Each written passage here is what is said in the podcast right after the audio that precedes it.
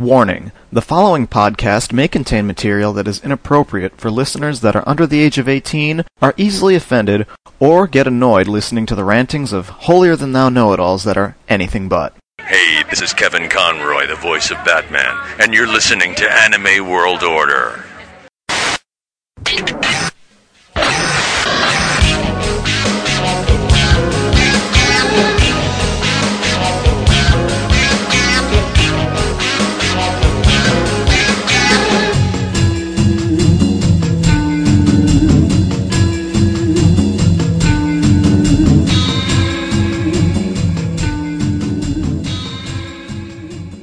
All right, officially, I think we're back on the horse because this is recorded merely days after finishing show number 56. I don't remember where we are now.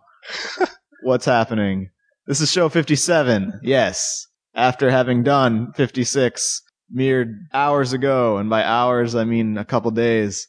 Maybe we will get back in the swing of things after this month of hiatus and sporadic things. However, I won't bet on it because we're recording this shortly before AFO which is soon, and I haven't Yep. done any work on my panels.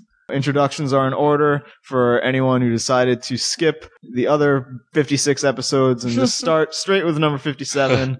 I am trusted Otaku USA journalist Daryl Surratt. I am uh, Gerald Rathkolb, back from Otakon with the Conflu to prove it. That's So what you get for being the only one who gets to go to Otakon. I try so hard to avoid the Conflu, and then my goddamn roommate has it. Who was your You roommate's can't name? avoid the con flu. well, we want it's names. impossible to avoid. I don't remember the guy's name. You have a roommate and you don't know his name? We had roommates who never even spoke to us. So, yes. I don't know. That sounds like the kind of roommates I'd rather have. Given one extreme or the other, compared I'd to rather, some. I'd rather have that. But it is kind Yeah. of weird that I was in the room with these two people who never said a word to me, never introduced themselves to me, and were never there. Yeah, it is a little awkward. But yeah, given one extreme or the other, I'd rather have that. I am Clarissa. I don't know. This is gonna be weird. I've had a interesting week so far, so I may not be capable of very much speech. You have to be strong for the people, Clarissa. Because I do. Because this week we tried to build up to it because last week we had some bad things. You had birth, and then Gerald had Megazone 2 through the third, and that was really just preparation for this week. Because this week, Clarissa's, Can it you get know, worse than this week? yeah. yeah, it could. Really? Uh, Yeah. Yeah. So, Actually, yeah. Should we do that next week or should we stop here? uh, Uh, mm, yeah, I don't know. I don't know. I think maybe we should stop here. I don't know if the audience can take it. yeah, we should probably review something good next week. I think I should be giving Neil Nadelman a call. And... anyway, as far as what's going on this week, by popular demand and by specific request, I am going to be reviewing one third of what I refer to as the manga video Holy Trinity of Suck, a series of fine anime released by manga video in the 90s, all of which are incredibly terrible and incredibly hilarious to watch.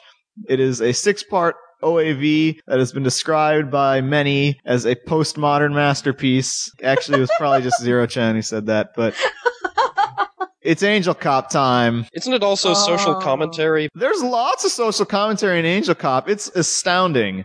Yes, isn't it? no, no, we got to talk all about it, all in You due know- time. The early 90s was a special time for anime.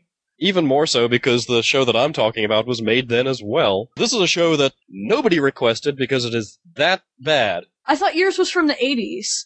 Nope. Oh wait, I think it is from the 80s. mine might actually be. See, I need to make a note that's because I've got the con flu. I'm not thinking quite right. It must be from the 80s because Area 88 was defending it right. Yeah. quite strongly. Along and he with only Root likes Search. shows from the 80s. Uh, but I'm kind of lethargic, so I don't know what I'm saying right now. But yes, mine came from 1986. It is something that CPM got free. Yeah, this is going to be a good podcast episode. I can sense it already. Quiet, I'm I'm introducing the show. I'm doing the 45 minute one shot OAV, The Humanoid. Something that should send shivers down the back of anyone who's been watching anime for 15 years or more. yes. that's just the Starbucks talking. And I had to contribute something to prove that not all egregiously mind-meltingly terrible shows come from the 80s. No, they they still make them. Some come from the 90s. Yeah, we we Yes. represent all three decades here, so yeah. All three. There's only three decades of anime. yeah, that's all. You could teach Oh, a community college course on anime and then Nadelman's gonna come murder us. Well, thanks. I'm in my weakened state. I'm I haven't actually done the Florida Supercon report, so no one knows what I'm talking about. Oh. okay. I should say we have three decades of anime represented here. Fine. Are you happy? God damn it, you fucking shitty people. Oh wait, the name of the show. Oh yeah, what was the show's name? I'm gonna be reviewing a much more recent show from what, a couple years ago? Like last year. The Yeah. full title is ridiculously long. I'll give it in the actual review. It's generally referred to as Zaizen Jotaro. And do you have a translation of what that name means for Tim Eldred? Well, Zaizen Jotaro is just the dude's name. So Tim Eldred will have his answer if he just keeps listening.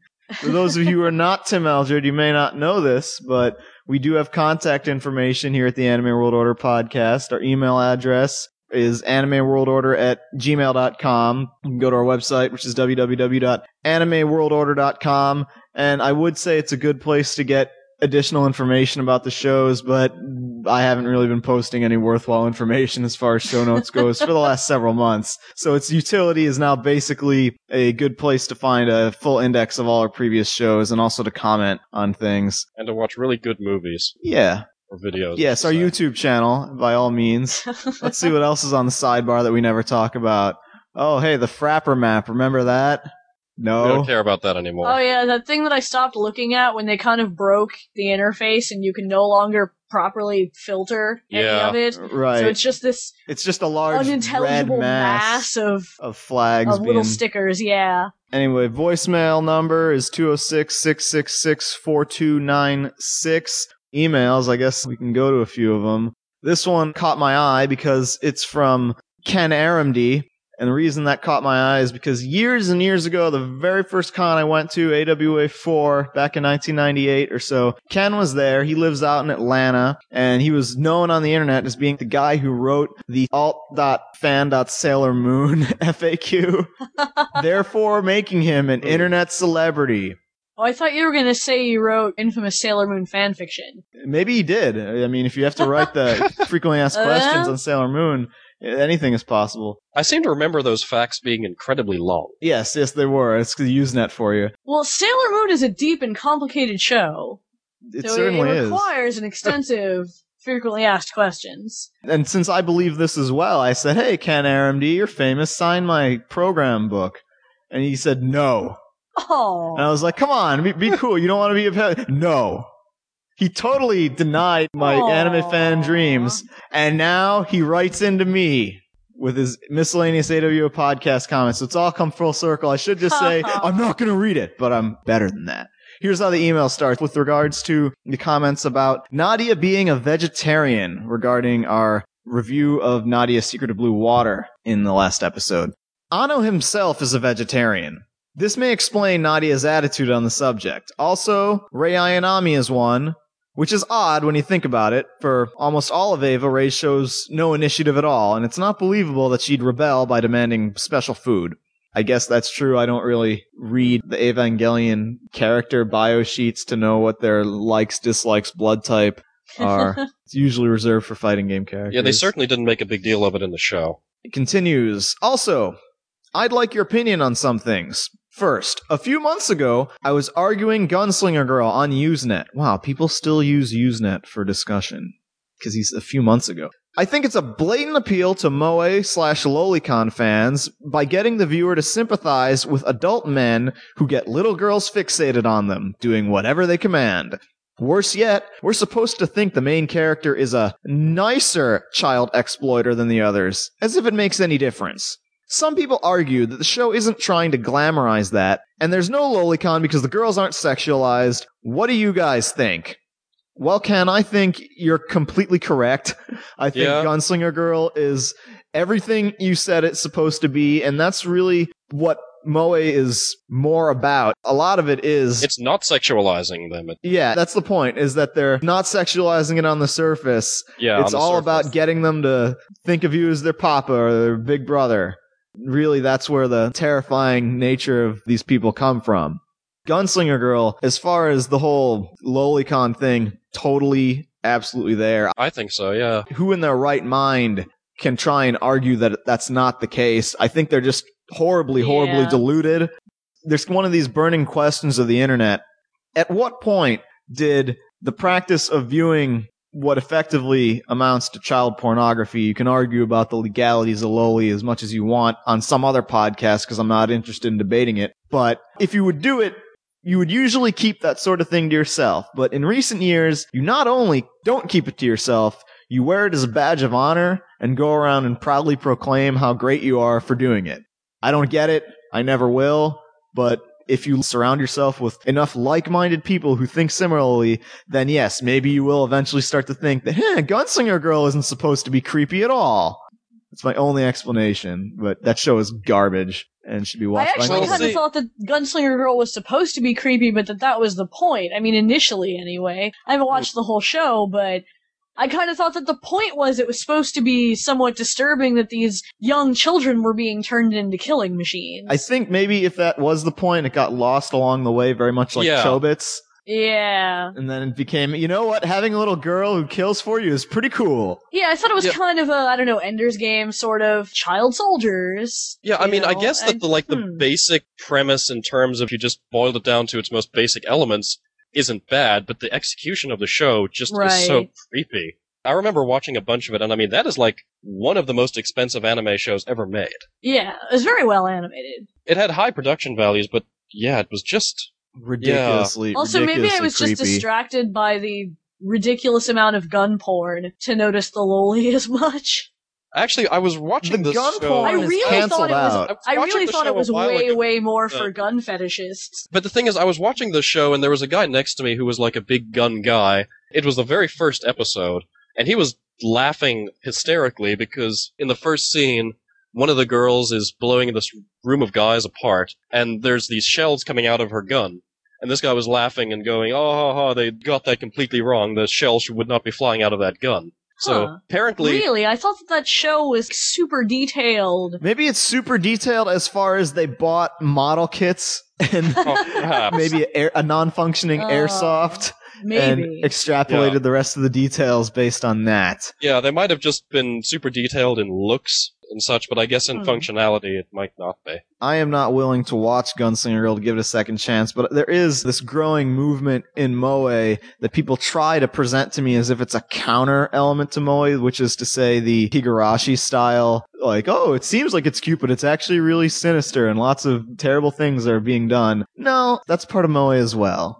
A- but you like absolutely Azumanga so. Daioh, Daryl, don't you? Yeah, I do. Well, explain that then. It's a well written show. So you're saying that, you know, I mean, you're you're bashing on Higurashi now. Azumanga Daioh is not about people killing each other, now is it? No, but I'm I'm not. That's not my point. My point is that you're bashing on Higurashi and you haven't watched it. So Of do you know if it's a well written show? I didn't say well written. I said they were trying to say it was a different take on Moe because it presents itself as one way initially and then violent things start to happen. That is what I said. So is it impossible for a show that has like moe characters in it that kill each other to be good? I said nothing about good. I said they were trying to tell me that it was different from regular Moe, and it's not. I don't know. I would say that it, it is just because it's not really a show that's meant to be like, oh look, those girls are so cute. I want them to be my girlfriend and rape them all night. It's a horror show. Moe is about getting that feeling of, oh, those poor girls, I want to protect them. And nothing says that poor girl, I want to protect them, than seeing them get killed, as the ending of Shuffle clearly illustrates. The girls are are evil, evil, in Higurashi. kill other people. The girls are the psychopaths They're like murdering people. and that's some people's kink. But the problem is then that no show can escape it. There's an easy guideline to follow, and the f- guideline Azumanga Daioh then doesn't count either. Yeah, that's somebody's kink as well. Yeah. it is, and that's unfortunate. Those people need to be burned. But the easy know, I- thing to remember is that a show is bad if I say it is. Ken continues. Whatever, Dare. Second, Uh, Is it me, or was Kamen Rider Kabuto aimed at girls? The guys look like boy band members, and they do such things as cook, put cosmetics on people, and take care of younger siblings. Also, the scarf that Tsurugi knits in his last appearance, something usually done in anime by girls. Again, Ken, you're very spot on. Kamen Rider Kabuto is aimed at girls. Oh no, men doing domestic things Yep. or looking it's attractive. part of the emasculation of the modern generation of man. Whatever. It's true. I read it on the internet. Kamen Rider Kabuto, as well as a lot of the previous Kamen Rider series, starting with Faiz, they decided that the secret to success was to not only target little boys, but also their moms. So middle-aged housewives are also a sub-demographic of these series. So they hire a lot of host club-looking guys to play the parts of the characters. You're two for two, Ken. I'm really bothered by the assertion that because the guys cook or something that automatically means that they're somehow Less of a man. It's true. or that it's automatically meant for girls. Such a bullshit Do you think maybe because sexist standard. That's how we roll on the it is a Anime World Japanese Order. show? Yeah. Uh, is there really a stigma in Japan about males cooking though? Unless it's the Iron Chef. I mean, a lot of chefs are men, even in Japan. You have to wear the hat. There's there's actually this comic strip called uh, Shortcuts that was released in America, Yeah, yeah. and there was a short strip in there where they made fun of the American man. I don't have it in front of me now, but basically they said, "Hey, get the American man. He will cook for you. He will clean for you." And do all of these sorts of things, and was kind of a stab at the fact that American men help out their wives. I guess that just seems weird because there are plenty of men who are chefs and who work in sushi restaurants and ramen restaurants. So I guess it's okay if you do it for a job. I don't know. It's weird. I guess it's okay if you do it to earn money for other people, but if you do it for your wife, somehow that's a terrible thing. Yeah, I can agree with that. Ah, sexism. We have another letter here called Viz Not at AX Insight, and this is from the Angry Otaku over at AnimePodcast.net. This is in response to our show where we talked about Anime Expo, where we had that hour long section on the news, and we talked about why Viz wasn't at Anime Expo at all. The Angry Otaku says, Dear Gerald, Episode 56, The Viz Speculation, You're Doing It Wrong. Their total PR speak explanation makes more sense when you realize that the Lima licensing show in New York was the weekdays before Anime Expo, and Viz was there. At Lima, Viz sets up a booth which is more like a sprawling two-story condo with private offices, a display area where you can actually camp out. I have pictures of this thing somewhere I'll try to find. Licensing is not a door show, meaning they make their money by charging a few hundred thousand dollars to exhibit there, but that's justifiable when you consider that in 30 minutes you can ink a deal worth $2 million for toothpaste rights, Burger King kids meals, or whatever.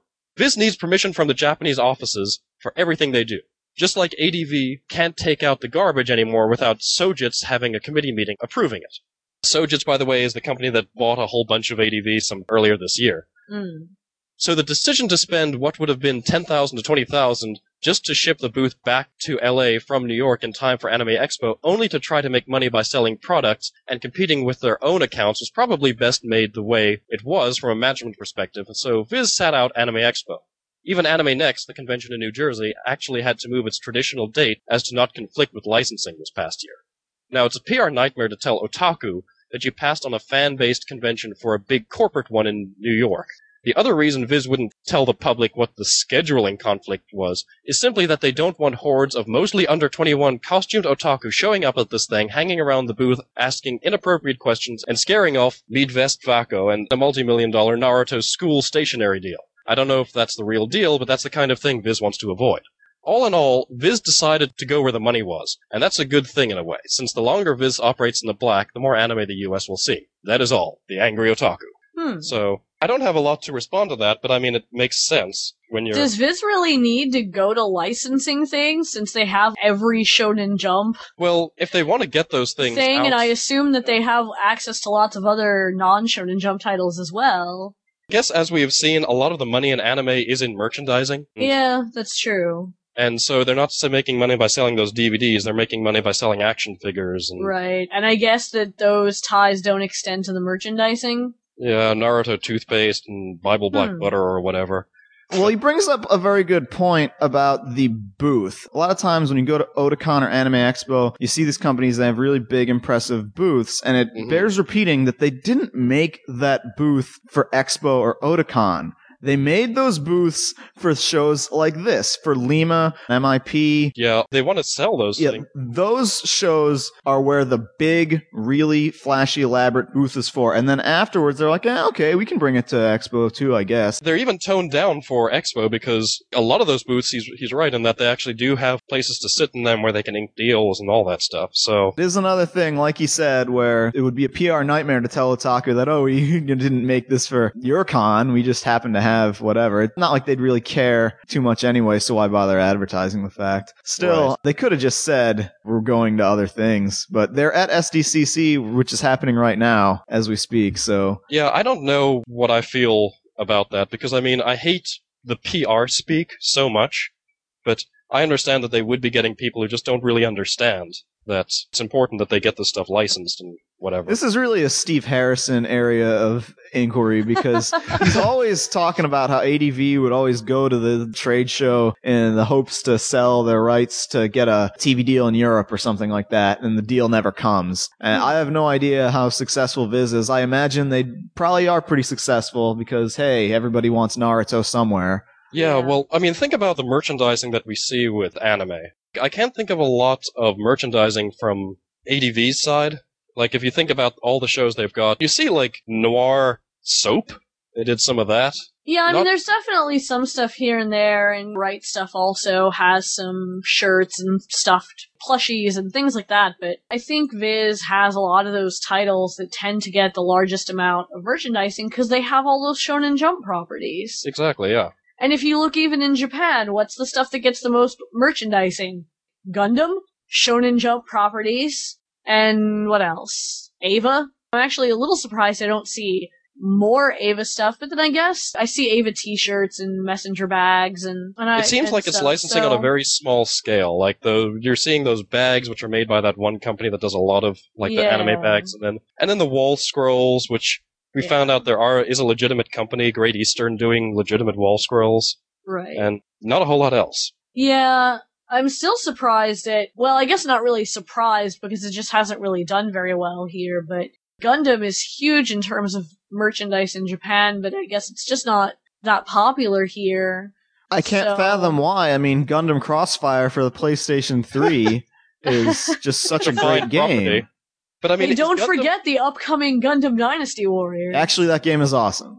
I did I'm play the demo comes for that, and it was pretty fun. They but did thing is, Japanese it's not, and English. It's dual it's language. not really any better than any other Dynasty Warriors game, like technically. is. That's true. You're- It's it- fun. All the bad guys just stand around and look at you the entire time. So Yeah. whatever. All the random enemies do, but that's Dynasty Warriors, Samurai Warriors. They'll hit you some, but yeah, a lot of the time they just stand there. The bosses can get kind of rough though. Yeah. Milliardo and Epyon is broken. I'm just very happy that they included English and Japanese. Yeah, I was really pleased about that. Yeah, there's no reason for them not to do one, considering the capacity of Blu-ray. But then again, don't they still do it for the HD DVD releases? What's the point of having these multiple SKUs in this age of like really high capacity storage? It's not like they can say, "Oh, we don't have enough space for the Japanese," because uh, yeah, you do. But the idea behind the Blu-ray thing is that you just have Well- one SKU and you just release that one disc with a different cover, maybe.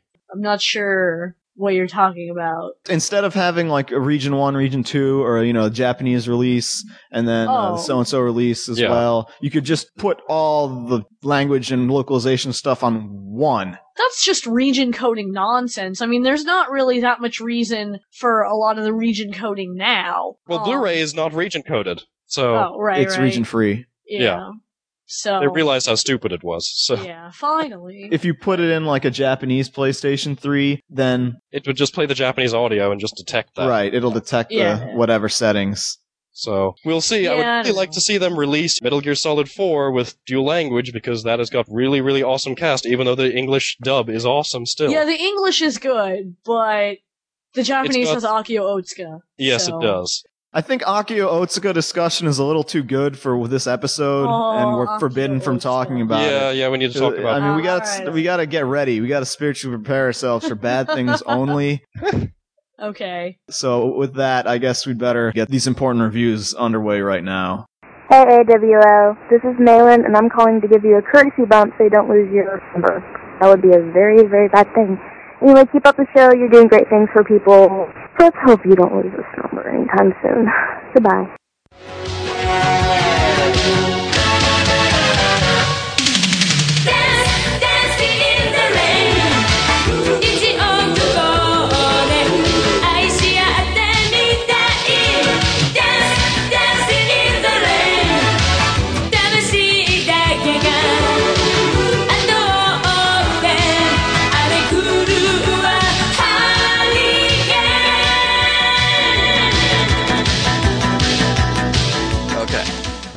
In the medieval times of the early 90s, John O'Donnell tried to license his first anime.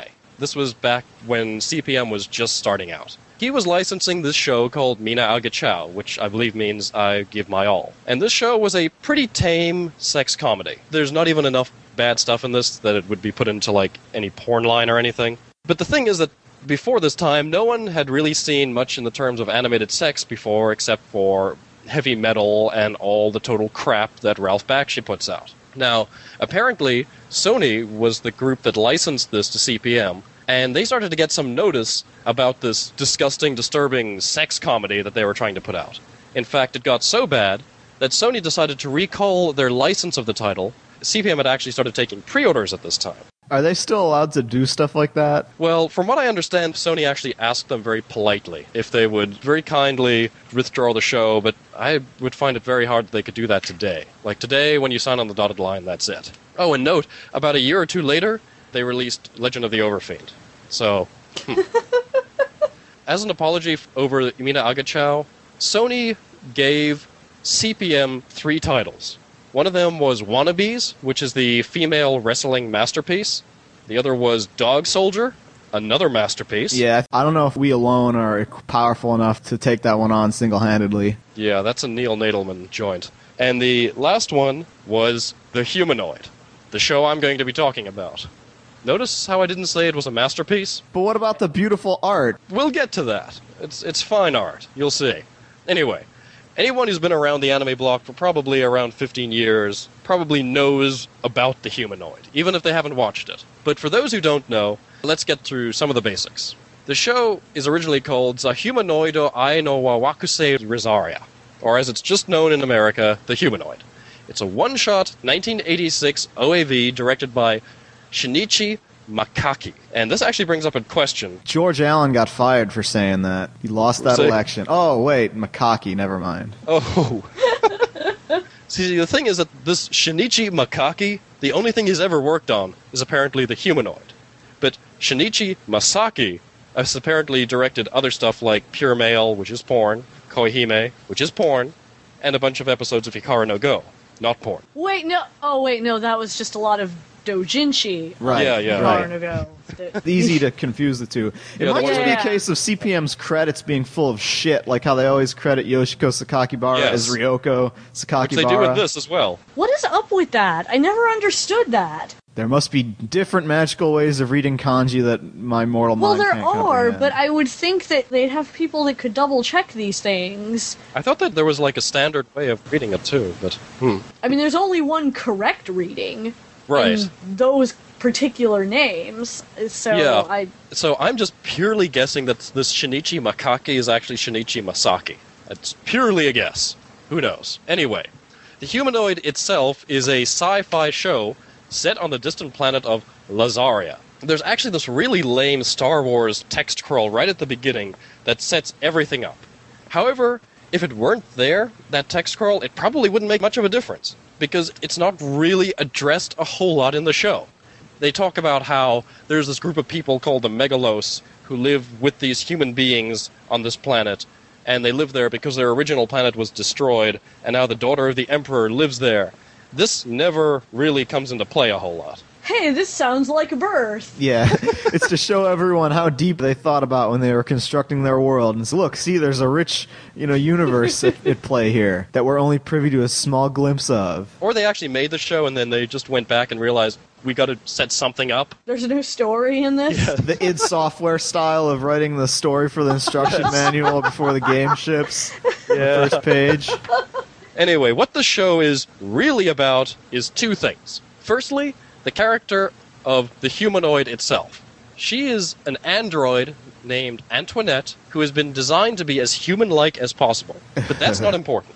The important part is who designed her or who inspired her design. And that is the famous airbrush erotica and sexy robots artist Hajime Sorayama. He's been working since the 1960s and is the de facto person to go to for any technosexuals out there. His stuff is pretty recognizable. He did like the cover art to, uh, I believe, Just Push Play from Aerosmith. So basically, this thing is kind of a vehicle for that. It's also about another thing that's extremely important coffee. Much like how Freedom, the new anime now, is a tool for selling cup noodle ramen. Yes, We yeah, strongly suspect that the humanoid was in the pockets of the coffee organizations. Yes. yeah, the, the coffee yakuza. of Juan Valdez. Exactly. They talk about coffee more than any one single thing in the show, I'm pretty sure. And uh, I've got a clip to illustrate that. I guess we will play that at the end. Well, I'm sure that coffee is what the people making this were living off of as they slaved away for 90 plus hours a week. No, that's meth. Yeah. And I'm I assure you they didn't work that hard on this show. this show talks about the importance of coffee. But anyway, there are actually some main characters here besides coffee. Some of the characters are Alan, who is the black Burt Reynolds, and Eric, basically 1980s sci-fi main character template number one. So, what exactly do you mean by black Burt Reynolds? Like he just looks like Burt Reynolds, but black? Well, anyone who has got that mustache usually reminds me of Burt Reynolds. oh, okay. He's it's got a a mustache thing. It's a mustache thing. There's also Eric's girlfriend Sherry, who's a total ripoff of one of the main girls in Dancouga, but no one in the world would know that besides me. And there's the smart guy, Dr. Watson. It, I kid you not, his name is Dr. Watson. And the guy with the big brain, his name is Libero. Does he literally have a large, super exposed brain? It's not exposed, but I was just watching this and waiting for it to, like, pulse, because it was just so big. But yeah, there's then a total shithead of a main guy, the bad guy, and I actually have a picture of him here. I'll post this on the blog. Why, hello there, Annabelle Gatto. Yeah, this guy, Quite dashing. quite dashing, quite proud. His name is Governor Proud. Oh. Yeah, this is real deep, this show. Pride governs his emotions and actions. The story of the show, if I actually gathered what the story really was about, is that Proud is trying to find this really important key to resurrect this spaceship called the Ixion in this forest that has this limitless power or something. Basically, bullshit plot, sci fi plot like number one. Uh, anyway, in the beginning of the show, Alan and Eric are landing on the planet, and because the plot demands it, they crash on the planet. Why? Don't ask questions. This plot does not demand that you ask questions of it. Anyway, they find their way, Alan and Eric find their way to the castle so that Eric The can reveal- castle. Yes, yes, they live in a castle. I'm not kidding. is it at least a space future castle, or is it just they've got a spaceship and then they go to the medieval castle? No, this is a regular castle on the ground. I And told David Xanatos didn't renovate it or anything. No, no, no. It's it's very disappointing. Like this is not like MD Geist level bad. This is just bad. Anyway, he's reunited with his unbelievably bland girlfriend, whom he proposes to, and sitting quietly in the dark together, they're suddenly attacked by ninjas with bazooka lasers and afros. What? That sounds like the best show ever made. No, no, I wish that happened. Aw, totally fuck. fucking wish that happened. No, that nothing happens. Anyway, they meet Antoinette, and Antoinette spends some time with Sherry and Eric and begins to understand the thinking of humans and this thing we call love. Oh. And- You know how she finds out about love? Because her power switches in her gooch. No, no, that's Chobits. Because they take a page from every romantic comedy movie ever made, and they have the characters go into a lake and start splashing each other. Oh god. Every single cliche I can think of. Anyway, this Governor Proud guy is trying to get this key, and this Minister Libero actually did this research on this key, and he says, no, no, no, you can't put these things together, because when I did it 40 years ago, it caused a whole bunch of things to blow up, and everything went to shit. And is the, this guy still in power? Even though usually if you make a mistake like that, that kind You of costs you the governorship. Well, he's a minister, so I guess he has some power. Hmm. Maybe he's related to George W. Bush. Maybe. I, I didn't mean to accidentally blow up this thing, but I promise I won't do it again. You Yeah. know. Well, basically, I'm just going to leave this key right here, and you have to promise not to touch it. Yeah, and Proud basically says, "Ha ha ha! That's that's never going to happen to me." Remember, because he's proud. They eventually find out that this other key that they need is inside Antoinette, of all places. Proud combines these two keys, and you know what happens? Everything blows up. Exactly. Well, that sounds exciting. I basically took you through the entire plot, and I guarantee you that there are people listening to this who fell asleep. This is such a boring and bad movie. The thing is The that 30 minutes of. it's But 45 surely minutes. it's more enjoyable to watch than It's 45 minutes. It's, yeah, CPM tried to make this interesting in that they uh, added this pop-up video-esque feature where you would watch it and then you'd get a bunch of these fun facts. I guess, like um, in Excel Saga or in. Yeah. Not as Yeah. interesting as Excel Saga. Like, you get fun facts like Pink Flamingos is a 1973 John Waters film where the large transvestite Divine actually eats dog feces. because people need to know that. Well, no, no. The context is important. that they're showing a picture of a pink bird. It's Not a not, a flamingo. flamingo, but it is No. pink. And also, extremely But extremely. they really wanted to talk about Divine, and who can Yes. blame them? Well, unfortunately, though, I got curious about that and went onto YouTube to see if that video was there, and it Oh, you, was. you actually never actually heard of pink flamingos before? You've lived a good life up to now. Yeah, I, I wish I hadn't seen that clip. Oh. And of course, very important things like uh, this fact here. It says, music like this usually indicates that our hero must run faster in order to escape. this is real deep. And it's also like the pop-ups aren't really pop-ups; they're more like the captions in these Star Yeah. Blazers or something, where they want to block out the fact that kanji existed and this show is from Japan. So it's just oh. Yes. solid black box where the text is. Yes. I mean, I guess I should give them some credit for just doing something. Anyway, the show itself, the mech designs in it actually are pretty good at times. The character designs aren't really that good, and in fact, they kind of jump around. I'm going to post a picture of this on the blog. Sometimes. This is a picture of me and a picture of you. I'm the one on the right. so I'm the Black Blackbird Reynolds. We'll Well, he a does have the better rape face. Pic- Yeah, that's true. The identical rape But, um, face. Yeah, this is some of the heights that the uh, character animation can achieve. It still The- looks better than some episodes of Macross. Or Nadia. But. oh, oh God, Macross. Yeah. The animation for like really short seconds looks fantastic. When something is exploding, it's like they handed off to a really good guy just to do like two seconds of footage. But in general, this thing looks pretty average. The music to it is pretty, you know, catchy 80s sorts of music, as you kind of heard in the opening to this review. In general, this show has got a reputation, and it is a uh, well deserved reputation. And like we were saying a while ago, that there's two types of bad. There's the really awesome bad, where you can watch a show and laugh at it and enjoy it. And then there's the insidious bad. The type of bad where you can't really get the full feeling of the badness of it until you've watched the entire thing. And this is definitely one of those times. So, yeah. Pretty much the point. Like, the plot line is really boring. There's nothing really positive to say about it other than, you know, decent music and decent character designs. And those two seconds of animation are really good. But other than that, I would avoid this. Yeah, there's no like kitsch value to watching this whatsoever. It's just No. really piss poor and uh, should be watched by nobody. Yep, should be watched by nobody. I say just avoid this altogether. Forget this thing ever existed, because I'm pretty sure John O'Donnell wishes it didn't. Wait, then why did we bring people's attention to it? Because we live awesome lives of horribleness. I don't know. Because I needed something short to review. Well, the thing is, the humanoid is 45 minutes going on three hours. Yes, it is. Like this review. Yeah, I think in the interest of making the review shorter than the actual anime, that's it. Then we can just hit stop. Yes, yeah, let's let's end this. Let's not talk about the humanoid again. Time seems to stand still in space. It's as if we were drifting aimlessly, floating between the stars. The never ending blackness has been known to drive some men mad. It's only memories of Earth, and the rich smell of this coffee that keeps my spirits up.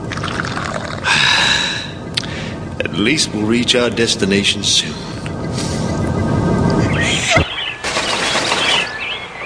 Oh, this coffee tastes great. The princess loves all the flavors of Earth. Thank you. The coffee was grown on Lazeria. I'd be happy to bring you some more beans if you'd like, Your Highness.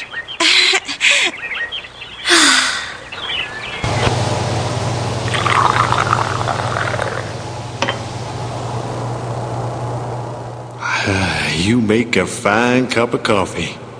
You've made my day. I'm pleased you like it, Alan. I selected a coffee from our inventory with the most full bodied taste and richest aroma designed especially for our guests. Oh, Doctor, uh, any idea who attacked us out there? Just be careful! Great. And I had to go make coffee for two.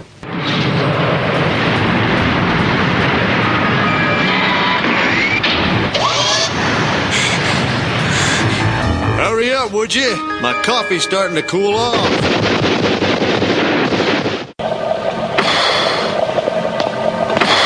Alan, your coffee's ready. That coffee, my salvation from my day to day drudgery. Hey, where'd all the coffee cups go to? Oh, Sherry took all the cups away and decided to wash them. Who wants to try some of my fresh baked cookies? A little bitter, but still an excellent blend. Does it remind you of home?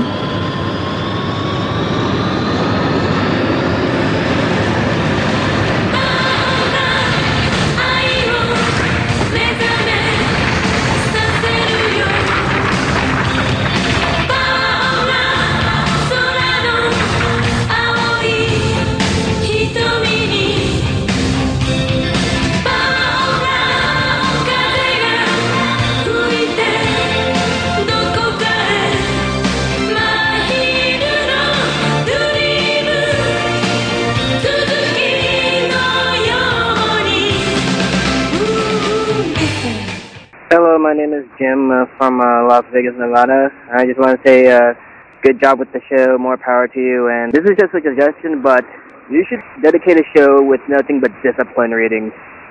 They are the shit, if I can say that on the air. Anyways, you're the best. More power to you guys, and uh, I enjoyed the show. Bye.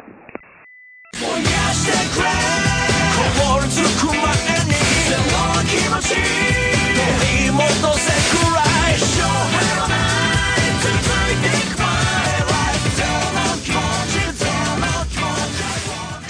on with the theme of amazing shows, we'll talk about a much more recent series.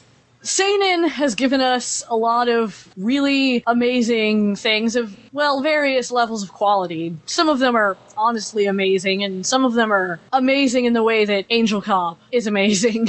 This is definitely the latter. The name of it is, well, the full title is Naikaku Kenryoku Hanzai Kyosei Torishimarikan Zaizen Jotaro, which does actually mean something. It means Government Crime Investigation Agent Zaizen Jotaro. I'm just going to refer to it as Zaizen Jotaro just because that title is ridiculous. But it tells Now- you everything you need to know. It does. Exactly. It tells you exactly what the show is about. Much like Angel Cop. And the humanoid. So, Hmm. Yeah, I don't know about those. I mean, Angel Cop, I guess it sort of tells you, but I don't think it really. Well, maybe, doesn't say, well, you maybe know, it's a It's combination. not, called, it's not called like Angel Cop blows away retinas. Well, here's the and thing. fights psychics on bikes. it's the combination of the show being named Angel Cop and the fact that the logo of the show is spelled out by firing the letters in English in blood That's true. All right. as gunshots okay, yeah. go off. Yeah, I'd forgotten about that. That makes a big difference. Now, this show is apparently based on a manga by the writer Ken Kitashiba and the artist Yasuhiro Watanabe. Genius. Now, I haven't been able to find any other credits for Ken Kitashiba. There's an entry in Wikipedia for a guy with the same kanji for his name, who apparently is like a criminologist and psychologist and does write manga. So I'm guessing it's the same guy, except I don't really want to believe that it's the same guy because his profile would lead me to believe that he actually knows things about the government and about police work and watching at least the anime adaptation of Zaizen Jotaro, I can't really conceive of it being written by somebody who actually has any idea what they're talking about. So it's kind of like how Blackjack is written by Osamu Tezuka, and Tezuka was this doctor who who knows what's really going on. Kind of. Yeah. I'm pretty sure you can cure tuberculosis by operating on people.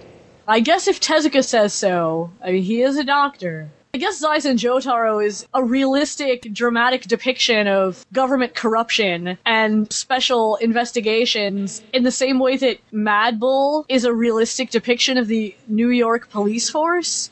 But it is is uh, I a believe realistic depiction of the New York Yeah, but police they just- force. Koike just went over there and just wrote exactly what happened. Closely observed, the New York police. And the writer of Zaizen Jotaro just hung around a concrete company for a week and wrote exactly what he saw. Yeah. I believe it. Could be. Now, the artist of this masterpiece is a guy named Yasuhiro Watanabe, and the only other credit I can find, he was apparently an assistant of Tetsuo Ohara. And the only other credit I can find for him is on a manga called Wild Leaguer, which I have no idea what that is. Sounds I've heard like of a that. uh, I think it's a soccer manga or something. Anime News Network says it was licensed by Gutsoon Entertainment. But I can totally Like see how this artist was inspired by Tetsuo Ohara. Yeah, eyebrows. It's all in the eyebrows. Oh, yes. Continues the fine tradition begun by Kenshiro. Elaborates on it even so. Yes, clearly. Now, I believe that this series is in total about 13 episodes, but only about six of those have been fan subbed. I don't know if there are plans to actually complete the series or not. Maybe all of us should find the IRC channel and demand Yes, the rest of it. I agree. Right. Well, as I mentioned, this is a seinen manga, and it's serialized in Comic Bunch, right alongside Fist of the Blue Sky, Angel Heart, and Akihabara at Deep. But the really terrifying thing to me is that this manga has gone for 17 volumes. So it's like the Golgo 13 for the new generation. People have been reading this thing for 17 volumes. Now, maybe the manga is different from this anime. I don't know. I haven't read any of it at all. But if the animated version is anything to go by, I don't know how this has lasted for 17 volumes. Well, obviously, it's driven by character. Much like how Golgo 13 is such an exceptional character, obviously Zaizen Jotaro himself must be quite the character in his own right. Well, Oh, if Golgo is. 13 is your standard for amazing characters, then I And he guess should be. Zaizen Jotaro would qualify, which is to say that Zaizen Jotaro, he's there and he does things that wouldn't seem like they would actually result in anything, and yet somehow, miraculously, it solves everything, and he's super awesome. Is it like Master Keaton? No. No, like, okay, so Zaizen Jotaro works for this government crime investigation agency, which the whole point of it is that there's too much corruption between business and the government. There's too much money changing hands, and these shady business people are getting away with all of these crimes that they shouldn't be because they're giving money to the government, and so on and so forth. And so this special agency within the government was formed in order to take on these special cases, which sounds like pretty serious, intricate kind of show. But Zaizen Jotaro, this agent that the series focuses around, basically his claim to awesomeness is that he's really, really rich. Oh, yes. so he has Batman's superpower. Yeah, except Batman does other things besides being rich. I mean, Batman uses his money to buy equipment that's really awesome, and then he studied martial arts for years so that he can use said equipment along with his super kung fu and his super genius detective brain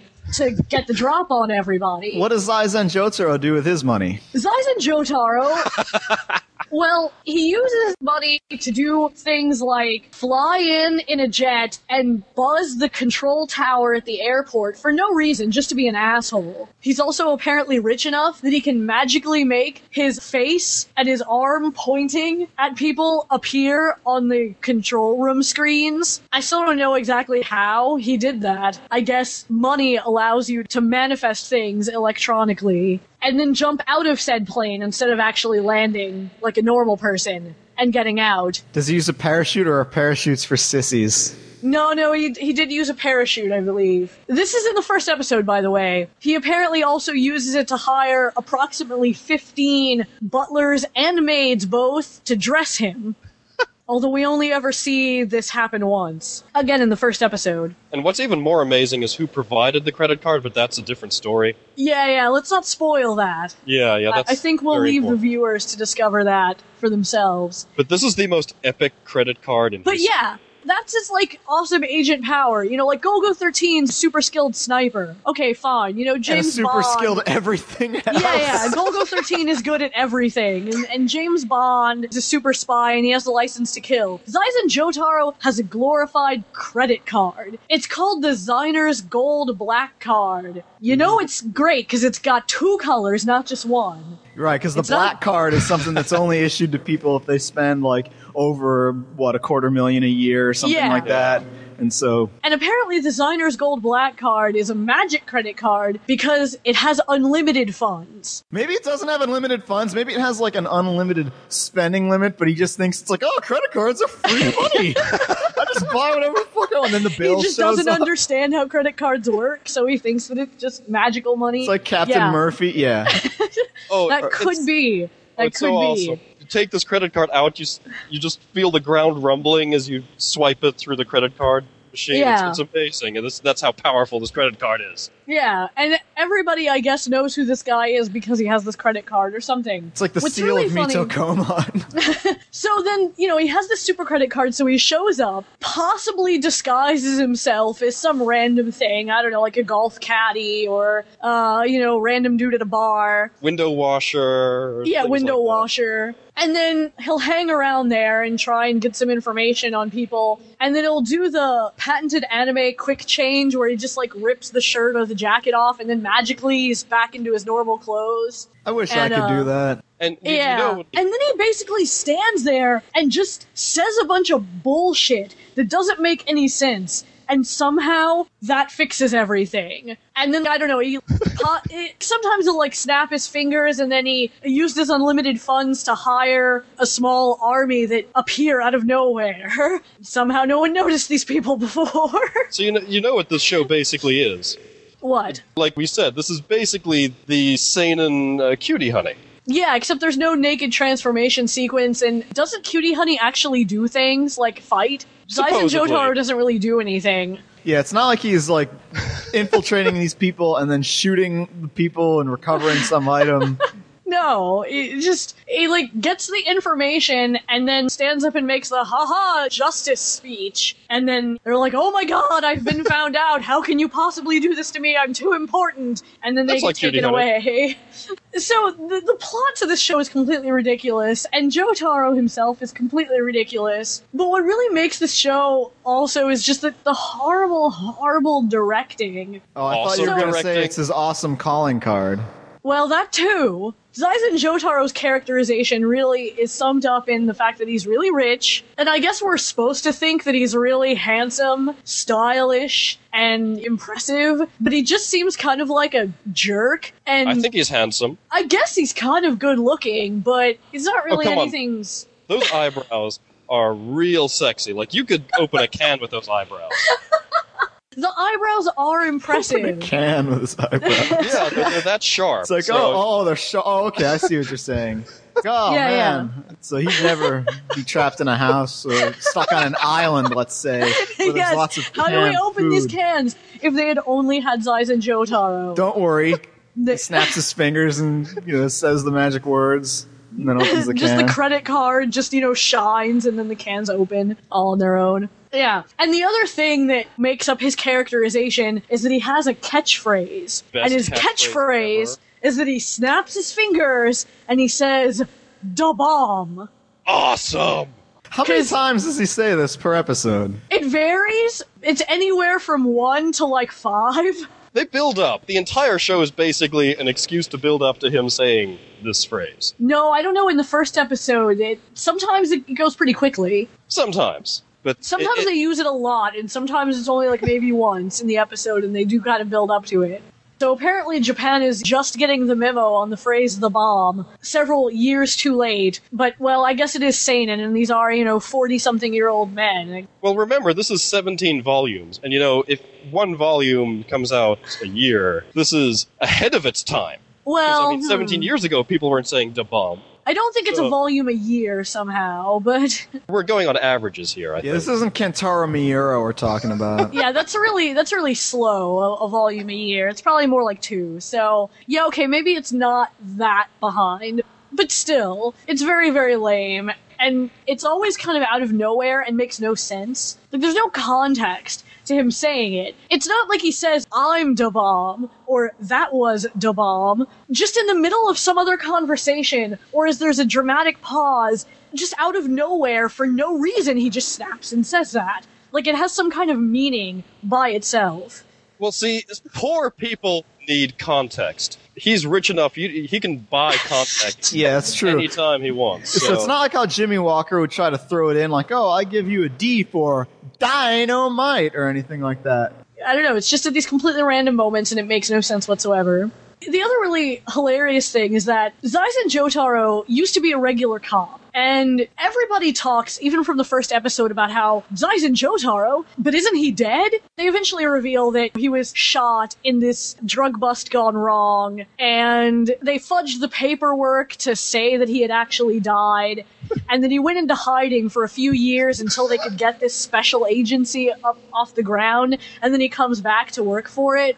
Is that where he went What? to the desert in England? Yeah, yeah, I think so. He went to the All that know, the arid deserts of land Great and Britain. desert.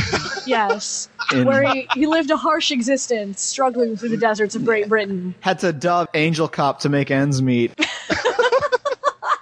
For some reason, even though this guy was apparently just a cop, like there didn't seem to be anything special about him. Everyone knows he died three years ago. So he shows up, and Zaizen Jotaro is not subtle at all. It's kind of like how Naruto is supposed to be a ninja, but he wears a bright orange jumpsuit And yells and is lot. really loud all the time and just like kind of comes and he's like, I'm gonna fight you! And he's the worst ninja ever. Or maybe it's a little more like how James Bond is supposed to be the best spy ever, but he goes around and he tells everybody his real name. Maybe Or James just- Bond is a code name. Well, maybe, but he still always introduces himself as James Bond, and he's always sleeping around with everybody, and he's always blowing things up. He's not exactly subtle. And Zaizen Jotaro is the same way, so I don't know how anybody still actually thinks that he's dead. I mean, I don't know how everyone knows who he is in the first place, but nobody should believe that this guy is dead anymore. The other thing that really makes this show is the directing. The director is this guy, Hidetoshi Omori, he has a lot of credits for like animation and animation director. His only credits as an actual director that I can see are that he worked on the uh, segment of Robot Carnival called Deprive. I like which I actually segment. believe was good, so I don't know what the hell he's doing working on this thing. Just to quickly describe Deprive, it's just a very basic shonen action tale. No characters really or anything like that. So maybe that's why. Maybe. But he directed that. He's also credited as director for some OAV called Ogami Matsugoro and Judo Bu Monogatari, and he also is listed as a director on Dan Doh, Oh boy. which was the amazing shonen TV series about golf. Single handedly ended someone's career at. Yeah. Uh. I actually thought that show would be awesome because I really like sports shows, but Dan Doh was just really bad. That's it, So Jerry first Chu. off- Get out. I think they had about a budget of $10 per episode for this show because the animation is really bad. There's a lot of still shots and basic close ups of people talking, and when they actually do have an action sequence, which doesn't happen very often, the animation is always really awkward looking. It tries to be really stylish, but it fails terribly because they came up with this method of cutting between people in scenes or from scene to scene, and they tried to be really cool, except the problem is number one, it's just really lame, and number two, they use it every five seconds. It's like the It's Star like Wipe the- transition? It's like the Mass Effect in Photoshop. I don't know what that means. Two people will be talking, and instead of just regularly cutting back and forth between the two people or setting up over the shoulder shots or something where you can capture both of them, you'll have a head and shoulders close up of one person, and then rather than actually cut the whole scene to the other person, the outline of the person's head and shoulders, the other person will then appear within the outline of their head and shoulders. And then the other background or other surrounding things will still be there, and it's just other parts of the scene appearing in this really lame looking cutout of, of some other part of the scene. Or they'll have an over the shoulder shot, and at first it'll look normal, and then they'll keep the head and shoulder of the person in the foreground exactly the same, but then move to an extreme close up of the face of the person across the room. So now you have just this super close up of their eyes and nose above the other person's shoulder, and it looks incredibly strange and disjointed. And then they use your more kind of standard lame transitions, like somebody uh, walks across the screen, and as they walk, it It's a wipe. or My like favorite is the- Jotaro waves of his credit card, and or you the know gun the credit card transition. That wipes. was a good one. Which one? The gun transition where he waves his gun across the screen and that wipes the s- wipes into oh the yeah, next one. That yeah, was a real. that one was good too. Okay, because for a second when you're describing it, I thought it was like you- when you're playing Punch Out or whatever, and it shows like the sort of wireframe outline of your guy from the back, and so you can see through him. That's what I thought you were talking about, or like No. you switch to third person mode while playing like Duke Nukem. It's kind of like when they do cuts of multiple people looking shocked, and then you have these cut sections of the screen, or you've got two people facing off, and they like have one person's eyes on the top and one person's eyes on the bottom. Except instead of doing these regular kind of cuts, they'll use areas of the picture, like somebody's profile or a negative space made by some other object, and so Mhm. it looks really awkward. And they do it all the time. Yep. And there's not even, like, the voice acting in this show isn't even good. I mean, that's how amazingly terrible this show is. That usually, when you have something that's a complete disaster like this, you can at least say, well, the voice acting is good. You can't even say that about this show. I don't The think show there's is amazing. any. I don't think there's anything about this show that is honestly good. Uh, Not even like in the ironic entertainment sort of sense. Oh yes. well, I mean, it's it's so bad that it can be entertaining to watch, but there's nothing that's actually good. Every single part of this show is just so terrible. And the thing that really depresses me most of all, this thing's gone for 17 volumes. I have the feeling that there's just a ton of 30 something and 40 something year old, and maybe even 50 something year old Japanese salarymen who take this totally seriously. Yes, once I get my seat in the director's chair and become supervisor of this call center, then I too will have these funds to run around and just make dramatic entrances and Yes. say a bunch of bullshit, and everyone's gonna just fear my words because I'm a cool man. Yeah. Well, obviously, this guy was trying to recreate Golgo, but without the guns, without the intrigue, without any sex or violence, and Golgo working at a concrete company or uh, something like that. So, yeah, yeah, it, it's amazing. It's uh, a masterpiece. Oh, God. I suggest you watch at the very least the first episode. Um, Second episode sucks. I personally think the first episode is the most ridiculous out of all six that I've watched, but there's some good moments in the in the other ones as well. That first episode, I feel like it hasn't really managed to top that. The first episode involves Zaizen Jotaro driving along the highway, at which all of a sudden four 18-wheeler trucks come out of nowhere around his car and are trying to crush him or run him off the road. And he And there's- eventually gets out of it, and it's just the most boring chase sequence ever. Well, you should also Well, know More boring Birth. than Death Proof. Well, maybe it's maybe not more boring than the chase scenes in Birth, but it's pretty bad. And you should also And- mention that one of the trucks disappears, and suddenly no other cars are on the road, Yeah, I don't know what happened And- in this other truck. It just and he suddenly is on a 10 lane highway in one direction. yeah. So uh, eventually he manages to gets rid of a couple of them, and then he manages to trick the other one into like driving off the a cliff or whatever. Well, suddenly And the as he, um, highway ends as well. Just Yeah, yeah, yeah, just out of nowhere for no reason.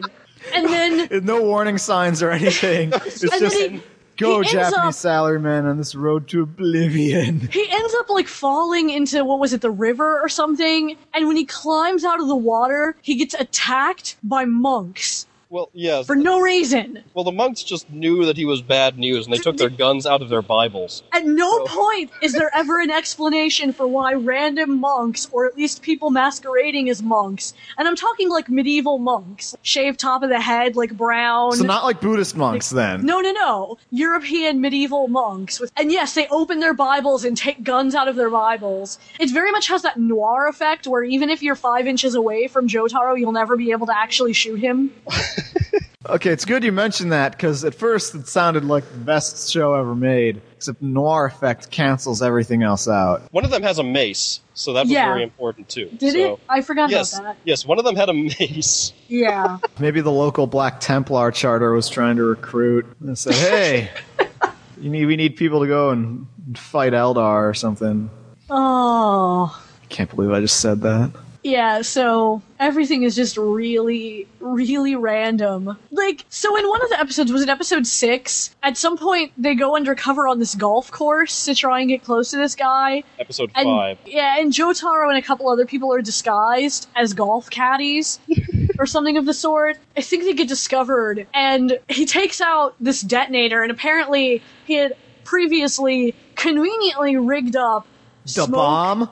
No, no, no, Oh. like Oh, smoke. Wait, hold on a sec. No, he's found out, and then suddenly, out of nowhere, out of the forest, jump a thousand yakuza, just sitting there with their submachine guns and Uzis. Oh, right, right. And then he pulls out this switch and sets off the smoke bombs that he had luckily set up right in that area beforehand. And as the Yakuza are all confused by the smoke, which is slowly crawling towards them from the forest, they turn around, all of them, to look at the smoke like, what? At which point Jotaro and the other people run away. And then they duck behind something, and he takes out this giant control unit and this huge vehicle. He controls it, it drives out of the forest. It's like one of those industrial dump trucks that they have on those enormous yeah! sites. And I have no idea why it was there, or how he had the controls for it. He just has a remote controlled gigantic industrial dump truck, and that's just normal. That was just right there. And just drives it Flips in. open his watch and shouts "Marvelar!" and then the robot shows up and gets in his car, it flies, drives into it, snaps his fingers, goes "the bomb," and then turns into a robot. Or So if you want to find out about real corporate espionage in Japan, the, the real world, the Japanese business world, this is where you want to start. Yeah, if you, you want an example of just how brilliant and amazing seinen manga and anime are. I don't understand why there's no fandom for it in America. I don't know, my Gekiga panel should have gotten fans, but it just got complaints. Clearly, I mean, with shows like Zaizen Jotaro being fan sub today, I don't know how we're not just seeing a massive seinen fandom popping up. It's mystifying. That's why we need to support this show. We need to get out there, we need to sub the show, we need to get the show released over here. We need to push the show. This is important. we need to get a remastered, properly subtitled Angel Cop first, and then Yeah. Zaizen Jotaro a second after the commemorative Mad Bull Ultimate Edition because we have no DVD of it yet. There's no justice. Keith Burgess lied to me. We'll get Zaizen Jotaro licensed and undo everything that people are trying to do by releasing amazing things like Monster and MPD Psycho. we'll kill Seinen forever in the United States, right there. Oh wow! Don't give Seven Seas Entertainment any ideas. Oh. If you're not listening to Anime Pacific, here's a sampling of what you're missing out on. And I'd already lived in, in North China for quite a while, so I'd had my fair share of bad toilets. And I ran into this thing, I said, oh, okay, quick, over there. Did you fall into the ditch? The booth that I went into had a guy ah, Talk crouching. Couldn't see this guy because you slammed into him. I slammed into him. he fell into this ditch, and the guy's like, "Ah!" and I'm like holding him with both my arms. He- This guy's got his pants around his ankle. He's and he's got this hat next to him. And the, the hat was rolling towards the ditch, and the one English word he said was hat, hat, and I had to use my other hand to grab the hat. If you liked what you heard and want to hear more, including anime news, reviews, and tales from Asia, Go to www.animepacific.blogspot.com or subscribe to us through iTunes. アニメパシフィックをよろしくお願いします。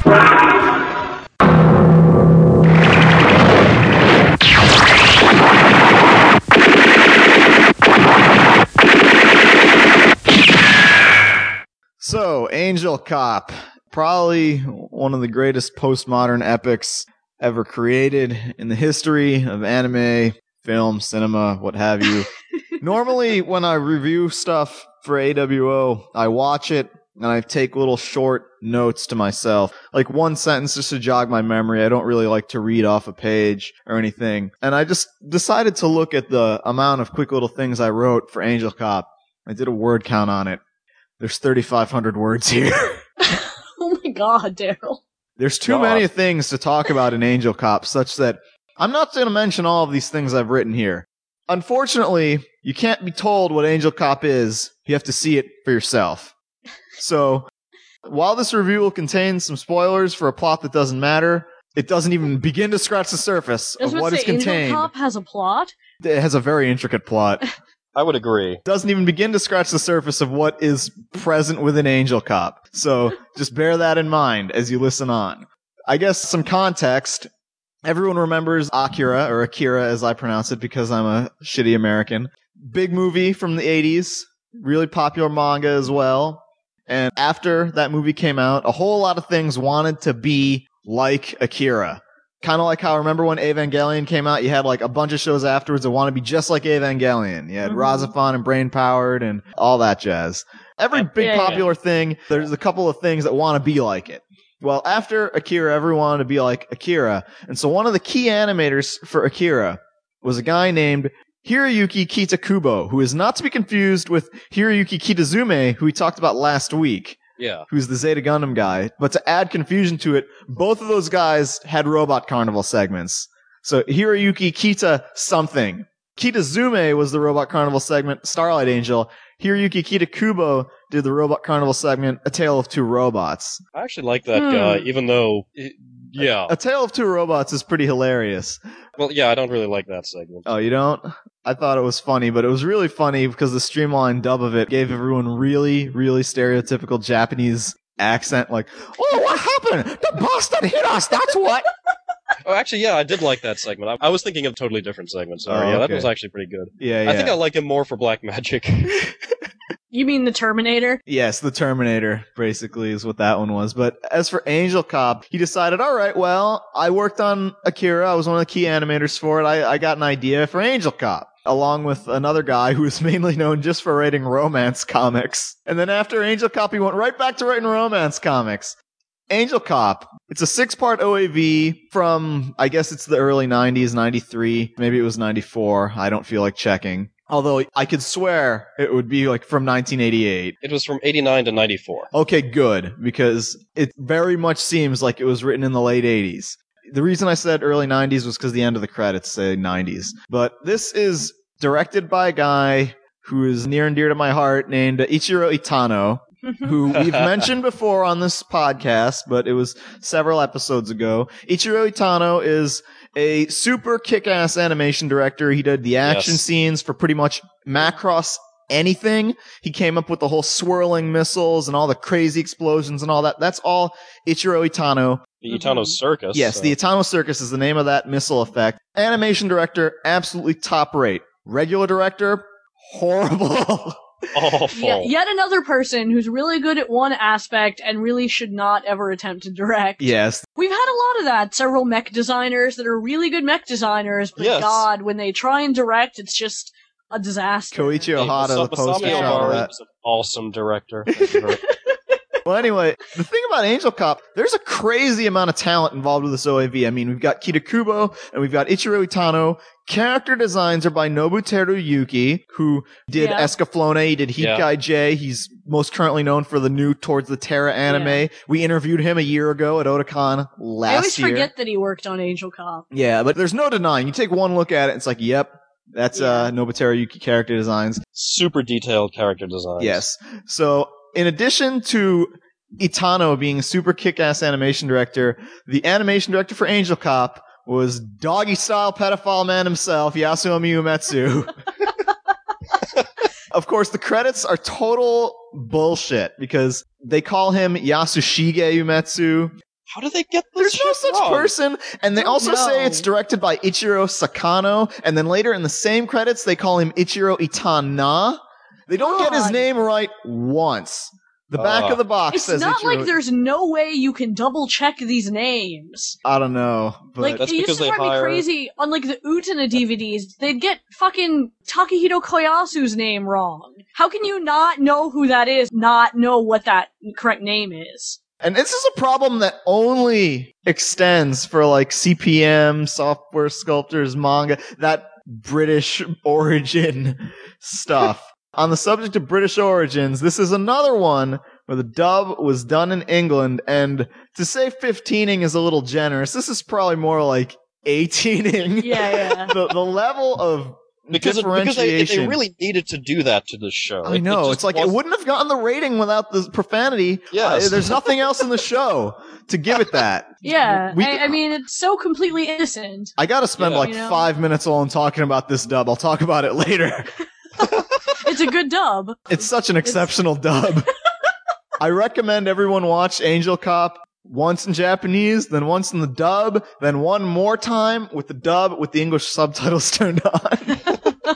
Maybe that's the full Angel Cop experience because Yeah. Angel Cop, it starts off as one thing, and you think it's going to be like one certain type of show. By the time you get to the end, it has nothing whatsoever to do with how it started. It starts off, you think it's going to be okay, this is normal, sort of police procedure-ish, vaguely maybe Ghost in the Shell like, maybe the Pat Labor movies. That was also those original manga video Pat Labor movie dubs. A lot of the same people from that are in this dub. Kind of like Narutaru, where you Oh. think it's gonna be like this adorable Pokemon. Oh, look, the kids have little monster things that are their friends, and then it gets just completely terrible. start killing people. The yeah. opening scene to Angel Cop very much seems like an opening scene for like a Tom Clancy novel. It starts Hmm. off with this missile attack on the U- U.S. embassy, and then if there's anything that's going to date Angel Cop to let you know, yep, this was made in the 80s, all right, is this opening narration because it's supposedly set in the future. So it's the 80s, Japan, thinking what things are going to be like in about 10, 15 years. hmm In the 80s, Japan was king shit of the world Yeah, they as were. far as Yeah. we were so concerned that Japan was going to take over and buy everything out. And so the narration is like, at the end of the 20th century, Japan had the highest gross national product in the entire world and was able to control all of the world policies. And what's really funny is that this came out in 1989. Like yeah, yeah. The two recession was before the bubble burst or something. oh. the Yakuza influence and the crippling recession was like right about to hit him before Angel Cop came out. But Angel Cop was like the last shot of predicting Japan's ultimate glory in the world. the plot to Angel Cop is that the left wing liberals, a terrorist organization known as Red May, they hate Japan so much because Japan is too cool. They make too much money and they're just so awesome. That the left wing liberals hate Japan. And since- Communists. yeah, yeah. Well, because this is the 80s, left wing meant actual, real left wing, honest to God communists, as opposed to disagree with Sean Hannity. Yeah, So- yeah. Yeah, real left wing. the commies, the Reds. Right. So, in order to stop the evil Red Menace, Japan forms a special terrorist investigations bureau, basically a department of homeland security, as it were. But it's not enough to stop these vicious foreign, Chinese, Korean defilers from ruining the Japanese ethnic purity. Oh god. So there needs to be a special group form on top of that, the Special Security Force. That's its name. That's right up there with the regular army from MD Geist as being a shitty name. We're the Special Security Force to fight just the absolute worst terrorists. You know how many people are in the Special Security Force? Everybody? Two? Ten. Oh. There's 10 people for the nation, and these guys are granted just complete immunity to the law. They can just freely murder anybody they want. They're presented as being just so much more badass than regular cops of the SWAT team. So they're all James Bond? They're basically like Section 9 from Ghost in the Shell. Yeah. I mean, can you rig a motion sensor of a door to blow up a helicopter? well, can you? Hmm. I don't know. Angel Cop was very highly prescient as far as predicting the future because these guys are able to abduct people without charging them and classify them as enemy combatants, then torture them for information for days and days and days, such that these people die from being tortured. Nobody needs to know about it. But it's okay because they're enemy combatants. Who would have guessed? The Angel and they Cop. hate our freedom. Yes, they do hate our freedom. And they're the good guys. They right? are the good guys. Make no mistake. These guys are totally awesome and everybody thinks that they're totally great. Everybody has code names. The reason it's called Angel Cop is because one of the characters' code names is Angel. There are other code names like Hacker. Guess what Hacker's skill is? Peace. Flower arrangement. Yes, it is flower arrangement. Peace's skill is being a girl in glasses with a gun who finally Raiden. As you might guess from playing Metal Gear Uh. Solid 2, Raiden is a jerk pretty boy. So that's where Kojima got it from. I think absolutely so. It's like not just Kojima. Okay, wait. The really important thing is, does he cartwheel naked? No, he well, does. Well, damn it, then that's useless. then. Well, uh, yeah, it's unfortunate we don't get to see him naked. Maybe that was in the manga. But Hmm. Tetsuya Nomura got the idea for Squall Leonhardt from Raiden because Raiden wears this leather jacket that's like a big heavy leather jacket, no shirt on underneath the leather jacket. Oh, and he's God. supposed to be a cop. I thought the Squall jacket was based off a jacket that Gackt wore. Maybe Gackt saw Angel Cop, made his jacket.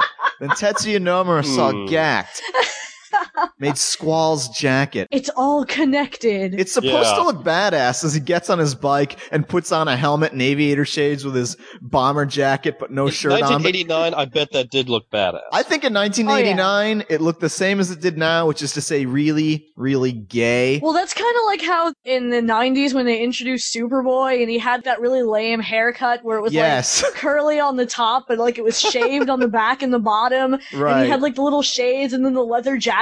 And at the time it was supposed to look really cool, but now it just looks totally lame and retarded. Hideo Kojima, you, maybe he got his real inspiration from Raiden because the solution for how do I make this little bitch cool? It's the exact same solution. Uh, everyone's That character designs are just. I mean, I think the one guy hacker might even be more gay than Raiden because he's a big, giant, muscular guy in a really, really, really, really, really tight wife beater. Hmm. And I mean, yeah. uh, Played by Akio be. Otsuka, too. he's basically a combination of Arnold Schwarzenegger and Commando, and also a super duper computer hacker. Maybe Because hackers on steroids are very important. hackers on steroids are the ultimate menace to Yes. society. And these guys, they're anonymous. They go around. They just do anything. they're legion. What can I say? It's for the lulls. And in the future, it's 1988, and Japan had to imagine what are computers in the future going to be like? Twice the size of a room. No, no, no. In the future, PCs still use five and a quarter inch floppy diskettes, but you've got like 10 of them.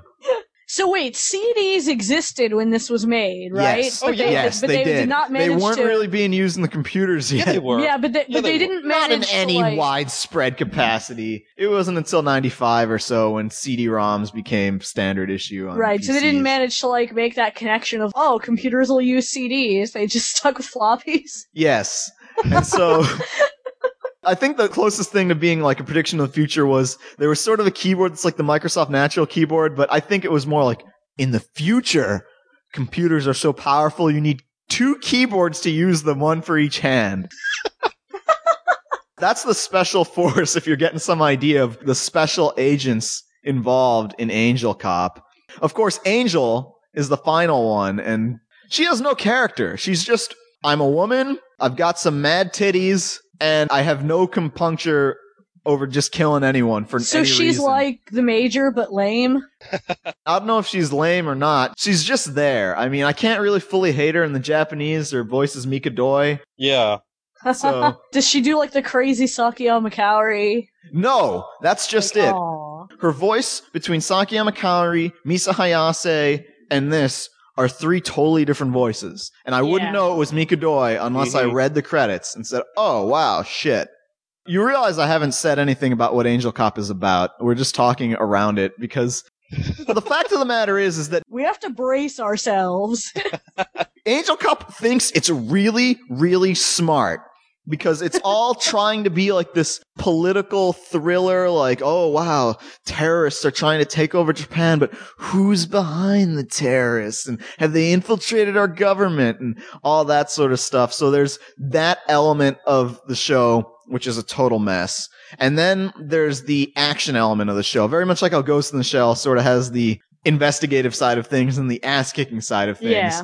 This is very much the same way. And the absolute money shot of Angel Cop is 10 minutes into the first episode. Raiden goes single-handedly to bust this terrorist cell and a shootout breaks out. And the shootout is exceptionally well animated. And I would say Angel Cop overall is quite well animated. I thought in the beginning, I would say, yeah. well, actually, no. Believe it or not, that was my memory too. I thought it was in the beginning it had good animation, then it got bad. No, it's actually very good throughout. I mean, of course, it is the best in the first episode or two, but it's not like by the last episode it looks horrible, like say Shadow well, there's a noticeable drop in quality, though. there are certain elements that noticeably drop, but since Ichiro Itano is a maniac and Doggy Style Man is a maniac, you can't call him by his real name.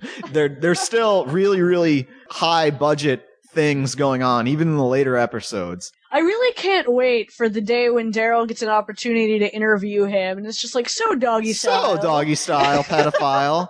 and then he just gets murdered. Yeah, yeah. With when he's publicized in the new Kite anime or whatever. Kite Liberators are gonna be out soon. Yeah, we're gonna And it's find not him. porno. Not anymore, anyway. Anyway, as for porno money shots, the shootout happens, and lots of very fluidly animated AK-47s being fired and such.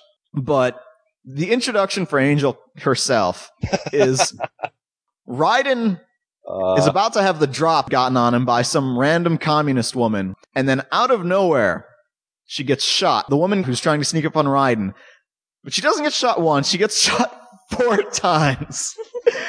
the first shot sends her flying across the entire room and pins her against the wall.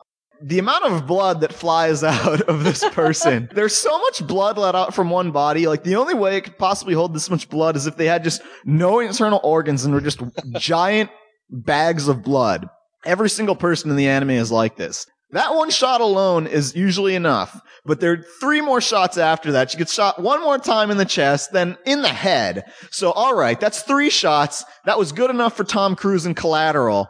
But no, the final shot blows off the top left quarter of her head, exposing her brains hanging out. And I think this scene was shot on the ones, as Tim Eldred would say. Like each individual frame was something. Someone must have spent a month just animating this one one second bit because if you were to stop masturbating to it long enough to frame by frame it and really pay attention, You'll notice there's all this crazy anatomical detail, like the skull shatters and the one eyeball just swings from its optic nerve in a perfect arc. And that's the true level of detail that OAVs offer that you don't see in anime today. It's Such now revealed what. Daryl masturbates to. Horrific Guro. Yes. So there we go. Don't don't talk around it. there's no talking around it. I've been exposed for what I truly am. But yeah, Gerald was talking about how the later episodes, the budget doesn't quite go around, but The character designs totally don't look as detailed, though. But like as far as things that explode and stuff, there's still all the crazy debris. You can still frame by frame it to see like all these details. The difference is is that if you frame by frame it and you see like a porno magazine fly by in the wind and then a teddy bear, if you keep going, that same porno magazine and teddy bear will fly by about six more times. So it's very highly Ah. detailed debris, but it's highly recycled animation at the same time. Mm. And just so everyone knows, Chris Beveridge's review of Angel Cop is bullshit. He said that woman got shot three times in the head. It's twice in the head, twice in the chest. Thank you. I want everyone to email Chris Beveridge complaining in the strongest possible terms over this glaring inaccuracy in Angel Cop. But was the audio really well done across the front Was there, channel? yes, was there panning across the center soundstage of the forwards? I, I don't even remember what it is, but you guys all know about guns, right?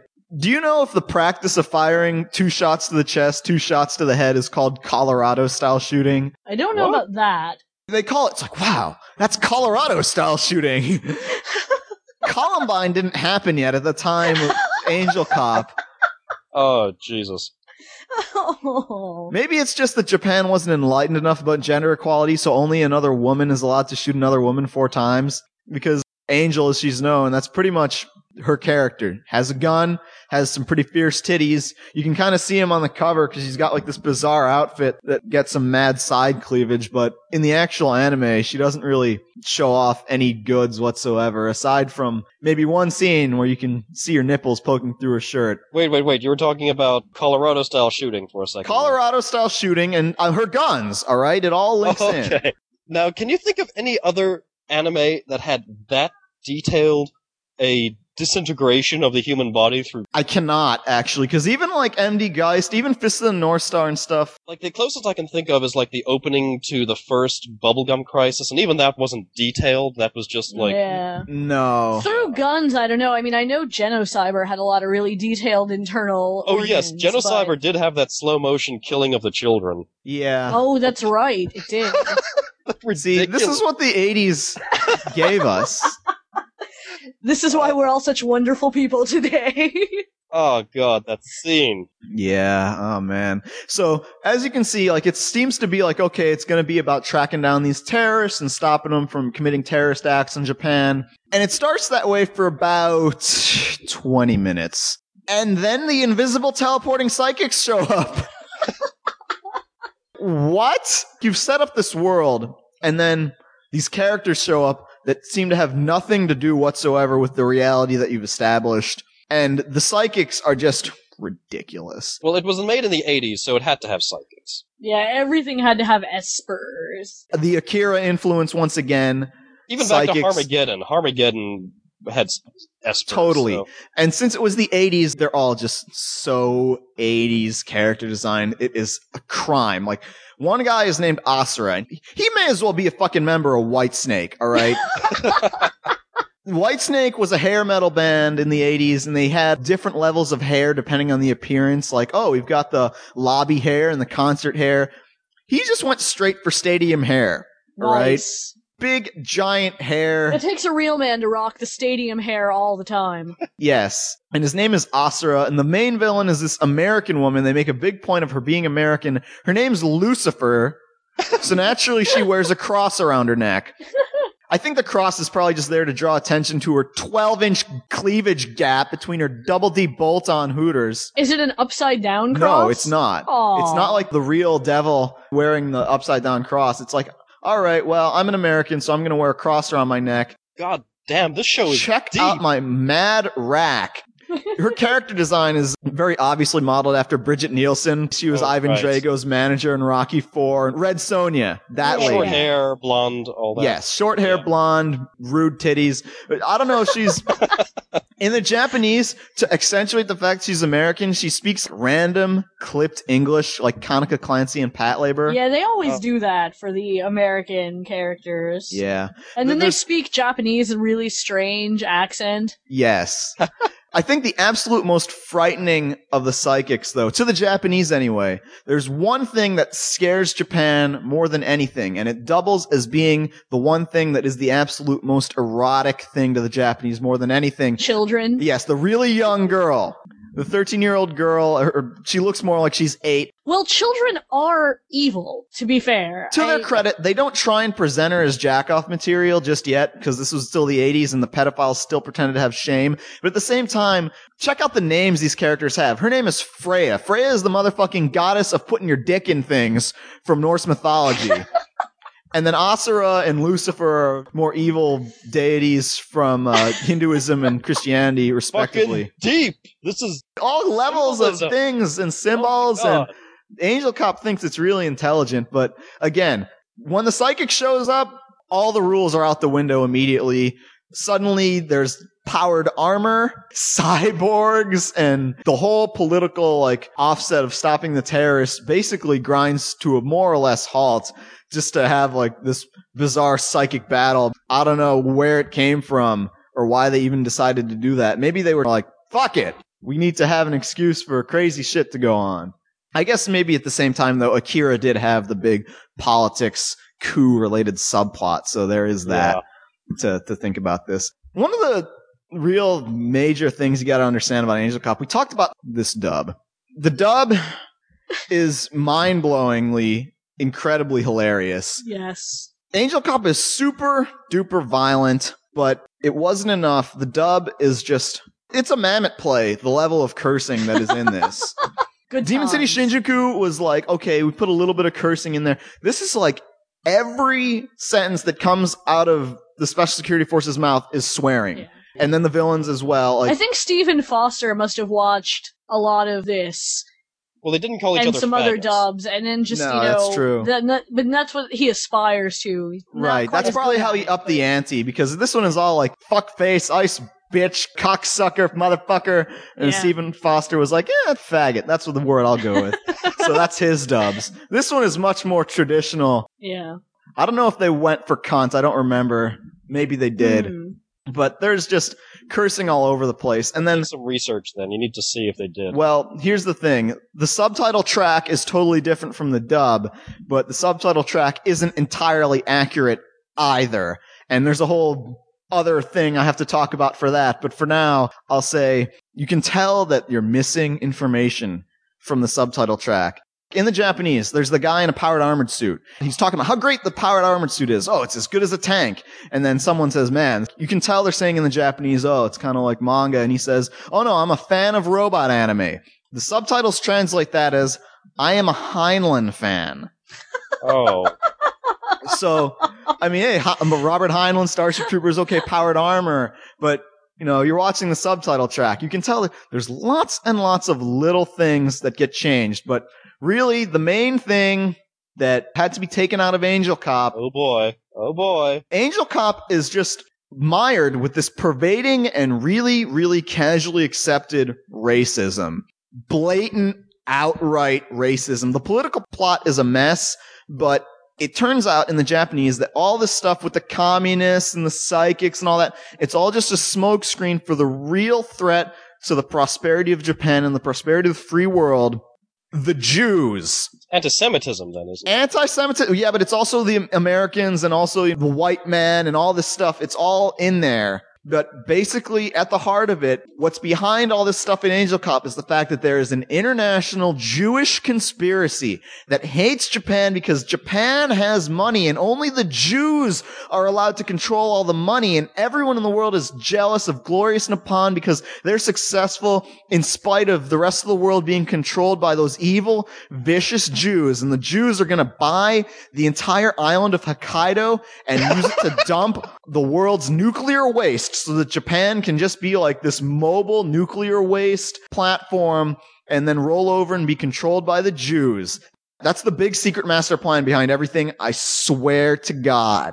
Manga video, at least in their mild wisdom, was like, shit, we cannot have this in the anime. And the translator of this was a Jew himself. and so they were like, all right, we just have to write something totally different. So the dub just has completely different dialogue. And then the subtitles, there are times when suddenly the subtitles match exactly what's being said in the dub. And you know that's the time when they're talking about the Jews. Do they have the same basic plot, but they just like write the Jewish factor out of it then? Sometimes, sometimes there are times where they change it to be like, okay, the Americans are providing massive amounts of military grade hardware to the communist terrorists in order to destroy Japan's prosperity. And I want everyone to know it originally was saying the Jews, but sometimes it's just completely, totally 100% different. Like, oh, so and so was working for you on their side, but they switched over because they realized you were being bad. And, you know, sooner or later, the dictators of the world had it coming Hitler, Mussolini, Tojo, all that. None of that stuff has anything remotely to say what's going on in the Japanese. I don't know exactly what's being said. I want like someone who's a fan subber. I will send you Japanese audio for the speech. I want a script of exactly what's being said. We need to get the 'Cause I- to uh, Dave Riley, being Yes. Jew himself, so, Yes, so we can make sure. the- I mean, I want to know exactly how America is run by the Jews, and the Jews control the energy, and the Jews want to control Japan, and they run America and make everyone fight these wars in the Middle East. Okay, everything about Angel Cop, it's not just Jews, but every single foreigner is horrible in Angel Cop. Like, there's this one evil Frenchman who's you know he's French because he runs around saying "Allez, allez." That's the only thing that identifies a Frenchman. Blonde hair, blue eyed, and he's just got it out for those filthy yellow monkeys or whatever term Japan likes to use for. that nobody actually uses anymore. Yes, for, for and so like it's war. just ri- ridiculous. I mean, that's really what Angel Cop is. On the one hand, it's kind of two or three shows in one. Like on the one hand, you've got this political espionage thriller that it's trying to be, and that just doesn't work. Hmm. On the other hand, you've got this action cartoon. And from an action standpoint, Angel Cop's pretty awesome. Angel Cop's got good shootouts and crazy psychic wars with cre- people using their powers and a lot of motorcycles. Lots of action scenes involving motorcycles. Really well detailed motorcycles too. Yes, and no Shinji Aramaki because the motorcycles don't transform, but lots of action scenes with motorcycles and psychics and psychics on motorcycles using their psychicness to ride the motorcycle so they can pose dramatically as they fight cyborgs on motorcycles. Motorcycles that have been specially enhanced to be too powerful so only a cyborg can ride them. And then when ordinary people see that bike flying down the road, they're like, oh hey, that's an anti-tank motorcycle. Like it's just a commonplace thing. Hmm. Obviously, it's the future, Daryl. Look, it's our fault for underestimating the power of Japanese science. And just so we're clear, that line is spoken word for word in the show. Oh, oh, good. Don't underestimate the power of Japanese science. I don't remember that line. Maybe it was only in the Japanese, but I don't know. Somewhere along the line, once it becomes psychics versus Robocop with this special anti-psychic coating that the scientists made to resist and kill psychics. I love the anti-psychic coatings or the anti-psychic helmets. Or, Yes. Those- those Somehow, Angel, she gets this massive gun where it's like, don't fire this gun more than three times. It'll permanently disfigure you. And she just fires it like it's nothing. And it's like, don't ride this motorcycle because a regular human couldn't withstand the G forces. It'll crush you to dust. And she's like, if I put this on, I'll be okay. And so she's just doing all these things. And for whatever reason, she gets a sword. just go with it. It's too much. It's too incredible for me to tell you everything that's going on in Angel Cop that's reason to be awesome. I mean, one of the members of the SSF has this five o'clock shadow that's almost as bad as mine. And his idea of a good way to stop terrorism is to let terrorism happen.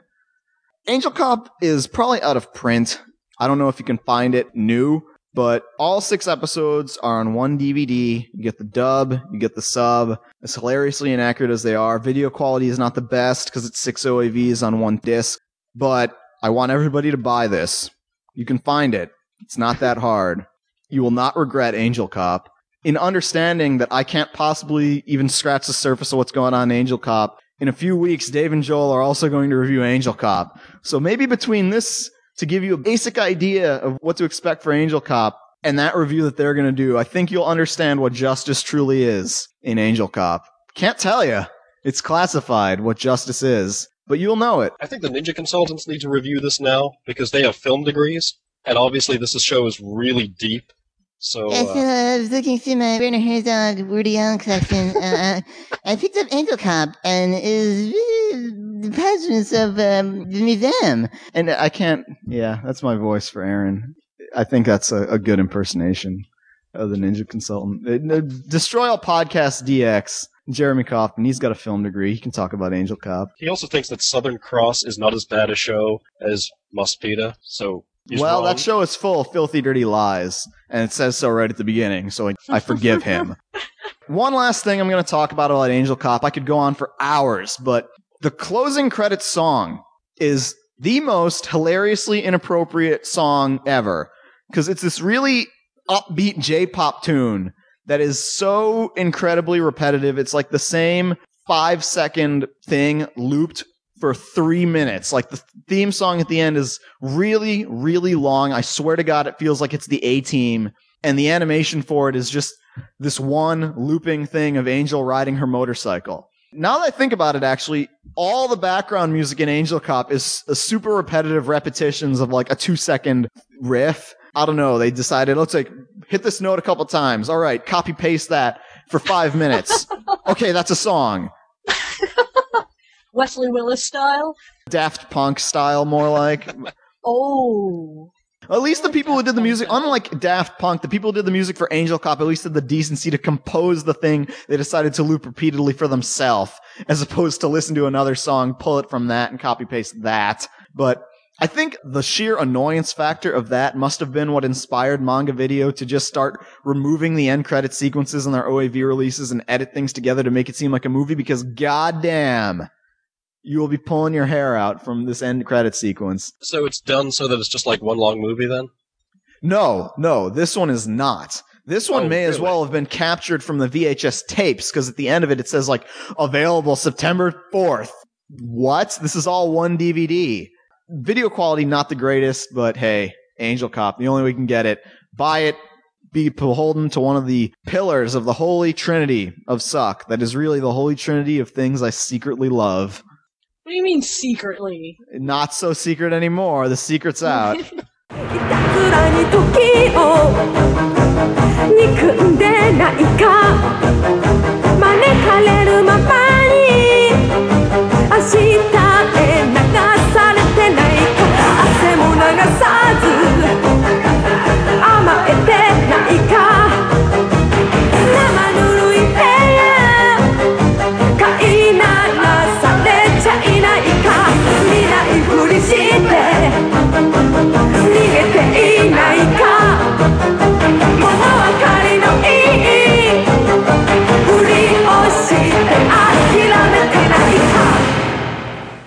And that concludes yet another fine, fine, fine episode of the Anime World Order podcast. Somehow we have survived these past two weeks. Pretty grueling, pretty terrifying. By the time this episode has come out, AFO will be upon us. But Yep. if you would like to write in and give us your thoughts on how wrong we are about Angel Cop and Zaizen Jotaro, and especially the humanoid, you can uh, write us at animeworldorder at gmail.com.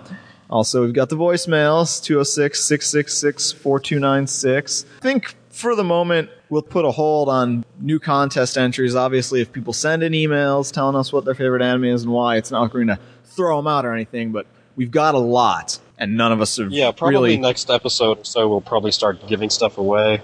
We need to start doing something with all these contest entries. Right, because there's quite a few, and we've gotten some good ones, so people will get commemoratively good things as a result of that. Just once again, since it, we're getting stung by magazine deadlines and convention panels and conventions right after the convention that I didn't know was going to happen, but they are happening, and so we have to go to those as well. In the event that the next episode is late, I know it's unheard of for Anime World Order to not have weekly episodes, even though we claim to be weekly. But in the rare event that that might happen, you can go to www.animeworldorder.com, click on our review index, and see the full archive of our past show. Actually, it's not the review index that would have the full one, but the feed would have the full thing because some things are shows we did that aren't in the review index. Like if we had bonuses where we talked about a specific subject, that might not be in the review index. But our review index does have all the previous reviews that we've done. So you can listen to some of those in the meantime, because hey, we take forever. Next time, show number 58 of AWO. Some people have requested that we've been dwelling a little too long on the horrible things in life. So rather than being just all horrible things or all great things, I think we'll try and, and get a good mix of stuff. So, next time on the Anime World Order podcast, I guess I put this one off for well over a year because August 6th, as everyone knows, is the anniversary of the Hiroshima bombing. So I figured I may as well review Barefoot Gen, a cartoon story of Hiroshima by Keiji Nakazawa, this guy who survived the Hiroshima bombing and he made a semi autobiographical story of what happened. Pretty much all the anime podcasts have beaten me to reviewing Barefoot Gen, but I'm going to also review the manga. It's probably not going to be any better of a review, but whatever. And I'm gonna be taking another chunk out of the pile of stuff that we've been sent by various companies and review the first DVD of Suzuka. Which we should note, Clarissa doesn't know what it's about or anything. Hasn't even seen the cover of it or it's anything just at all. a disc so. that we've got, and we have to review it because they've given it to us. And that's how it's going to be. Yep. And uh, because we didn't talk about any news really this week, I'm going to be uh, taking care of all of that next week with the con report on Otakon. So we'll be talking about the news on Otakon and just the convention itself and all that jazz because it's so interesting. hearing other people's takes on a convention that most people listening to the show never went to.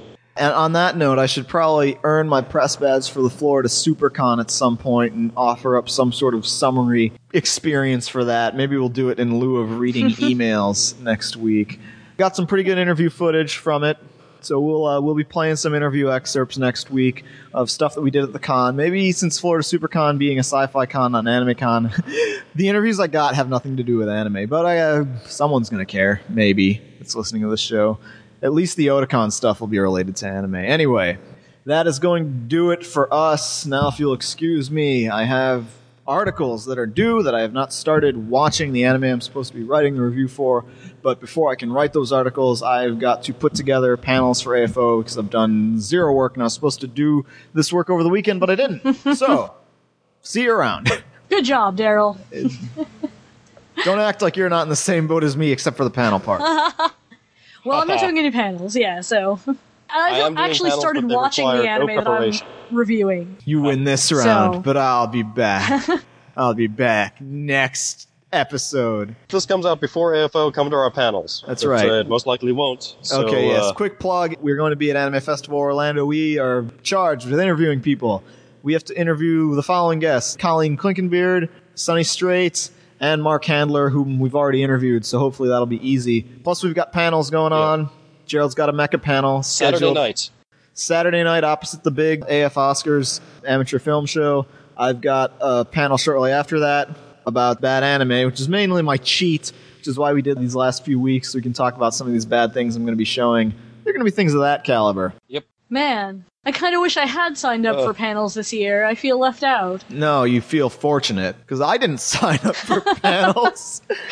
Gerald, The only reason that I signed up for the giant robot panel is because it requires zero preparation on my part. I basically Yes. stand up there and I talk. on the subject of zero preparation, I thought I was going to have zero for when that Assimilation Sci-Fi Con comes out. Be like, oh, I'll talk about Babylon 5, and all of a sudden the new Babylon 5 thing comes out. but I have till after AWA to worry about that. I'll do it in that week. All right. Yes. Hit stop now. See you around.